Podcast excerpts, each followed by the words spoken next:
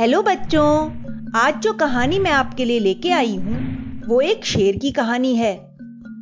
आप सभी जानते हैं कि शेर जंगल का राजा होता है, लेकिन बच्चों, शेर जंगल का राजा कैसे होता है और उसे राजा बनकर क्या-क्या काम करने पड़ते हैं, आज हम इस कहानी के माध्यम से जानेंगे।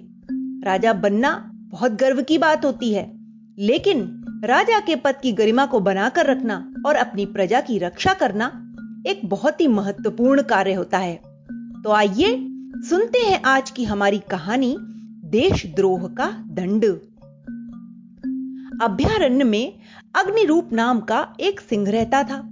वह बड़ा ही उदार और प्रजा का हित करने वाला था। उसकी प्रजा उसे जी जान से प्यार करती थी। अग्निरूप बड़ा वीर था। आसपास के जंगलों के अनेक शेर तथा चीते उससे कई बार हार चुके थे। अन्य जिस किसी जानवर ने भी अग्निरूप से लड़ने का दुस्साहस किया था, वह जीवित नहीं लौटा था। उसकी इस बहादुरी के कारण आसपास के जंगलों के जानवर बड़ा चिढ़ते थे उससे। उन्होंने कई बार उसकी प्रजा में विद्रोह करने का भी प्रयास किया, पर वे असफल ही रहे। अग्निरूप की प्रजा अपने राजा पर इतना विश्वास रखती थी, इतनी समझदार थी कि अन्यों की बातों में ही न आती थी। अग्निरूप को जब उसके शत्रु एक एक करके हरा नहीं पाए तो उन्होंने कूटनीति से कार्य किया। उन सभी ने मिलकर अग्निरूप पर आक्रमण कर दिया। उन्हें पूरा विश्वास था कि इस बार युद्ध में वह जीत नहीं पाएगा। लेकिन शेर और उसकी सेना इस बार इतनी कुशलता, साहस और बहादुरी से लड़े कि उन सभी को हार कर मैदान छोड़कर भागना ही पड़ा।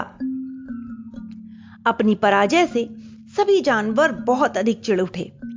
अब वे नीच से नीच कार्य करने के लिए भी तैयार हो गए। उन्होंने अपने चार पाँच विश्वसनीय गुप्तचरों को बुलाया और आदेश दिया कि अग्निरूप के राज्य में पानी पीने के जितने भी स्थान हो, उन सभी में चुपके से विषैली जड़ी बूटियाँ मिलाएँ। शेर और उसके साथी या तो जहरीला पानी पीकर मर जाएँगे या फिर प्यास से ही तड़प तड़प कर अग्निरूप भी कम कुशल शासक न था।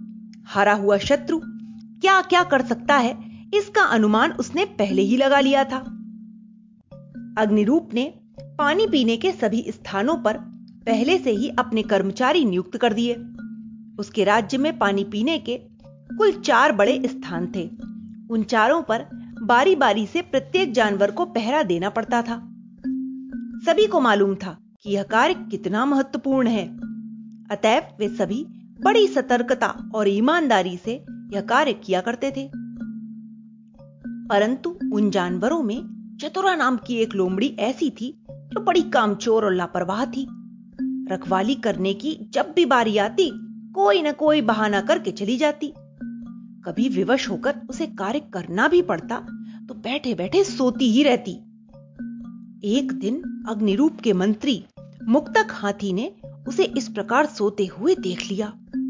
मुक्तक ने लोमड़ी को जगाकर बड़ी ज़ोर से डांटा और डांटने के बाद उसने गुर्राते हुए चतुरा से बोला आज तो तुम्हारी गलती माफ़ कर दी जाती है पर आगे से तुम प्रतिदिन काम पर आओगी और ईमानदारी और परिश्रम से कार्य करोगी।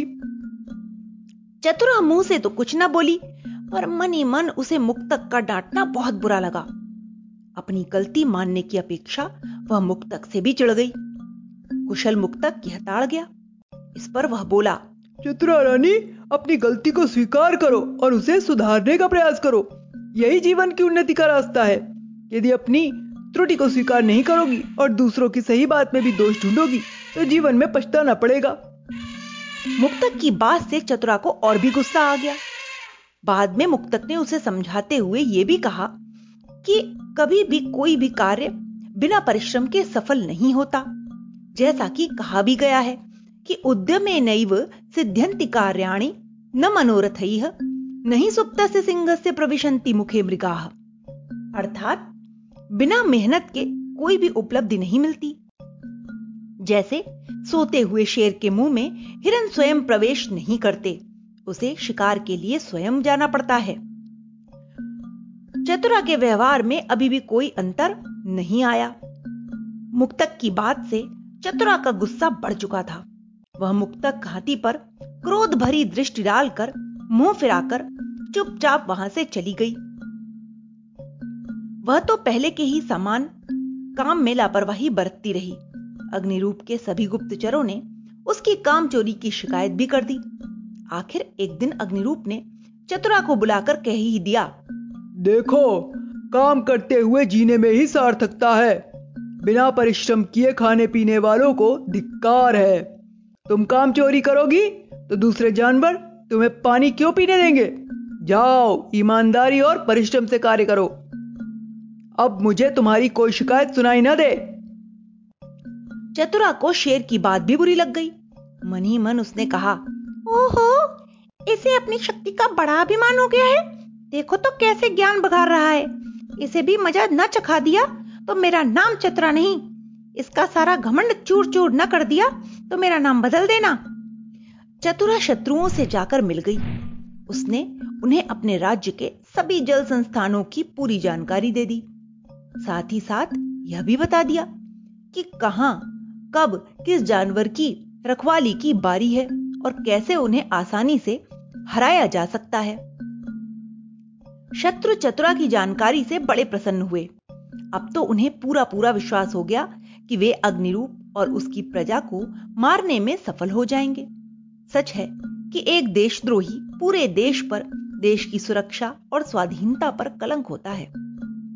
योग्य शासक शत्रु की ओर से कभी असावधान नहीं रहते। साथ ही साथ नागरिकों से गद्दारी का भय भी रहता है। उन पर भी वह कड़ी निगाह रखते हैं। अग्निरूप के गुप्तचर भी चतुरा के विषय में पूरा विवरण भेजते रहते थे। उसके शत्रु पक्ष से जाकर मिल जाने की बात अग्निरूप को पता लग गई थी और अग्निरूप इससे सतर्क हो गया था। एक रात की बात है जब चतुरा शत्रुओं के साथ मिलकर पानी में विषैली जड़ी बूटियाँ मिलवा रही थी, तभी अग्निरूप के सैनिकों ने उसे जा पकड़ा। सतर्क शत्रु तो खतरे का आभास होते ही भाग छूटे। पर चतुरा लोमड़ी पकड़ी गई। चतुरा को तुरंत ही अग्निरूप के सामने लाया गया। पूरी बात जानकर अग्निरूप क्रोधित हो उठा वह भयंकर गर्जना करते हुए बोला, दुष्ट बिना दंड के नहीं सुधरता। इस दोष द्रोही को जितना दंड मिले उतना कम है। फिर शेर ने उस लोमड़ी की पूंछ पकड़कर उसे ज़मीन पर दे पटका। लोमड़ी की पूंछ उखड़कर शेर के हाथ में आ गई। फिर वह उसे भूमि पर पटकते हुए बोला, जा, तेरे प्राण नहीं लेता। अब की बार तुझे फिर छोड़ता हूँ। खबरदार, जो फिर मेरे राज्य में पैर रखा, यहाँ आई तो जीते जी नहीं जा पाएगी। अपनी कटी पूछ को देखकर तू अपने देशद्रोह के पाप को याद करती रहना। उस दिन के बाद से फिर पूछ कटी लोमड़ी को उस जंगल में किसी भी जानवर ने नहीं देखा। तो बच्चों, ये कहानी थी एक कुशल शासक, एक कुशल योद्धा की। शेर जंगल का राजा ऐसे ही नहीं बनता। उसे बहुत सतर्क रहना पड़ता है। उसे अपने सभी जानवरों की रक्षा भी करनी पड़ती है। एक कुशल राजा और एक कुशल शासक के यही गुण होते हैं। Okay, bye.